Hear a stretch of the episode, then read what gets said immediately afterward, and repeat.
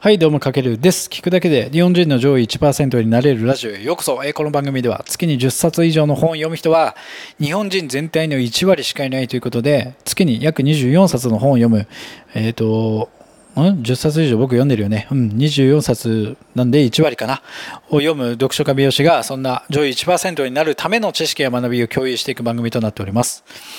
はい、えー、と皆さんこんばんは。今日は11月3日ということで、まあ、祝日文化の日ですね。今日お店もサロンワークは土日、あ日曜祝は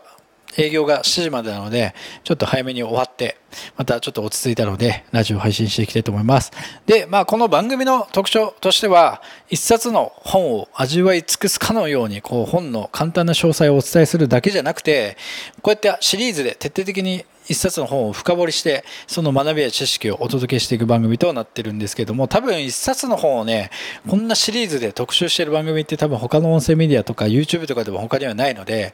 まあ、うんと需要がないからなのか、まあ、そんな不安も抱きつつでも好きな本を皆さんに共有したい思いだけで、えっと、こういって、えっと、一冊の本を徹底的に深掘りして放送してます。で今回も現在シリーズでお届けしている一冊として「人は悪魔に熱狂する悪と欲望の行動経済学」という松本健太郎さんっていう方が毎日新聞出版社から出されている一冊から、えー、と今内容をピックアップして、えー、とお届けしてるんですけども、まあ、昨日第1回目ということで昨日の放送でも喋ったんですけども、まあ、人は必ずしもこう合理的な判断で動くわけではないということで例えばね、皆さん大好きラーメン二郎。まあね、体に悪いと思っててもラーメン二郎食べちゃうし、体に悪いと思っててもマックも食べちゃいますよね。うん、なんかダメと分かってるけど人はこういった悪の欲求に熱狂するというか夢中になる。で、これは行動経済学とか心理学からこの人の悪の欲求という視点からビジネスを設計しましょうとお伝えしました。で今回はそのヒット商品の開発者が実践している不満の見つけ方、まあ、お客様とか消費者とかあなたのお客様になる人たちがどんな不満を持っているか。その不満の見つけ方新しい視点を、えー、とお届けしていきたいと思います。で見えない不満にこそチャンスがあるということでそこに自分たちのビジネス価値を設計していくことがめちゃくちゃ大事。でそのためにまあ大切なポイントとしてはこのアンカー。というワードがめちゃくちゃ大事になってきますアンカー皆さん覚えておいてください、まあ、心理学用語ではアンカリングとも呼ぶんですけどもまあそもそもま個人、まあ、僕たち個人がとか企業がどんな商品とかサービスを作るべきかってみんな結構悩んでると思うんですよね。でなぜなら、まあ、すでにこう世の中のあらゆるあらゆるま領域に商品はもう行き届いててなんだろうお客様のニーズを満たすような斬新なアイデアの余地はもう残されて、うん、いないんじゃないかなと思ってて。なので不満らしい不満も見つからないのでその商品とかサービス開発の糸口がなかなか見つからないいいアイデアが見つからないということでただそんな中でも めちゃくちゃこうヒット商品を連発してる会社もあったりするんですけどもそのヒット商品の開発者はじゃあどうやってニーズを発見してるかっていうと、まあ、今日のテーマでもある不満の見つけ方っていうのがポイントになってくる。でそこでポイントなのがさっきワードで出したアンカーなんですよね。で人はある対象を判断する時心の中中にアンカーと呼ばれる基準を設けてるとこの本では書かれててその基準よりも例えばいいか悪いか高いか低いかみたいな感じで比較するんですけどもその不満の大半はこのアンカーとの比較によって発生した不満なんですよね。ここをやっぱり覚えておくべき頭に入れておいてください。不満、えーと、お客様が抱えている不満の大半は、まあ、自分たちがもうお客様の立場になるので人が抱える不満の大半はアンカーとのこの比較によって発生した不満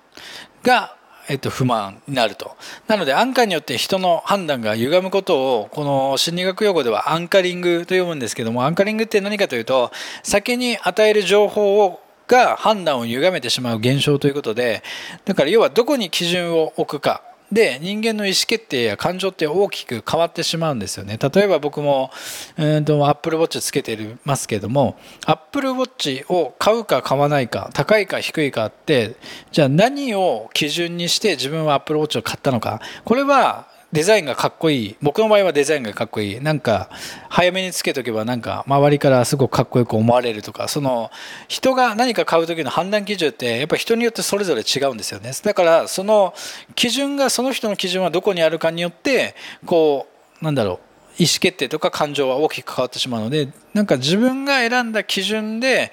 そのなんだろうサービスとか商品を考えてしまうと全然他の人の価値観とずれてしまうのでその人の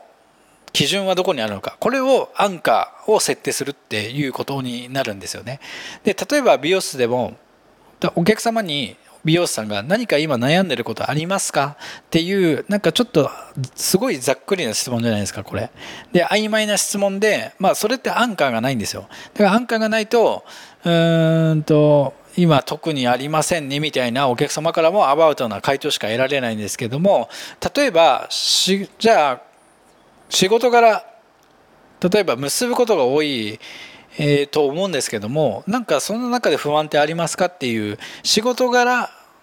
結ぶことが多いっていうアンカーに設定するとそのお客様自身も今まで気づいていなかった不満にたどり着けるというかなんだろうな。何か不満がありますかって聞くよりかは